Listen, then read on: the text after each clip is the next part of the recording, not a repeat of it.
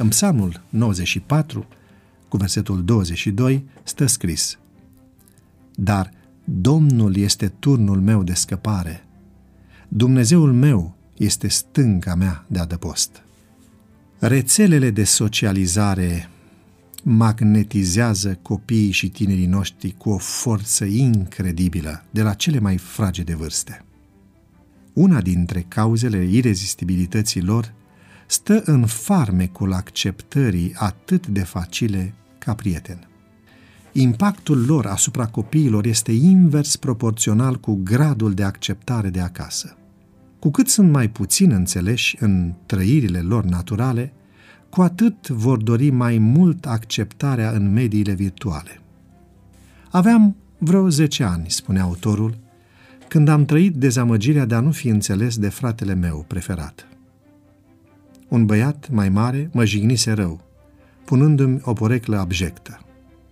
Copleșit de urgența refacerii demnității, i-am cerut fratelui meu să-mi facă dreptate.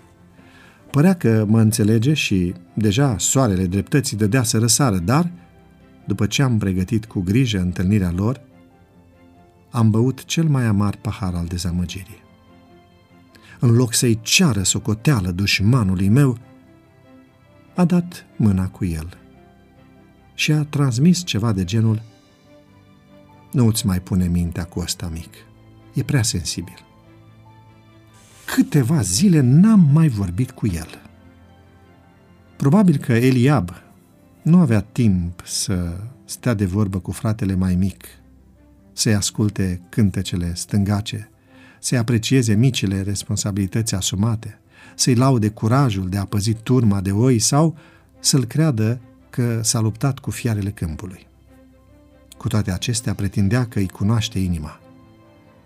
Era o pretenție invalidă din cauza carenței de comunicare, de atenție și de acceptare.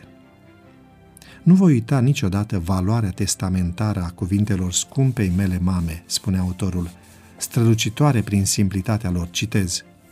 Ilie. Vorbește cu iubiții tăi copilași. Vorbește mult cu ei, până sunt lângă tine. Să ne rugăm și azi pentru copiii și tinerii noștri, ca să fie pregătiți pentru lupta cu cel care hulește numele Domnului și dacă nu le putem oferi armura noastră, măcar să le oferim câteva pietre netede ale încurajării și aprecierii. Dacă este posibil, ia-ți astăzi un timp special să vorbești cu copiii tăi.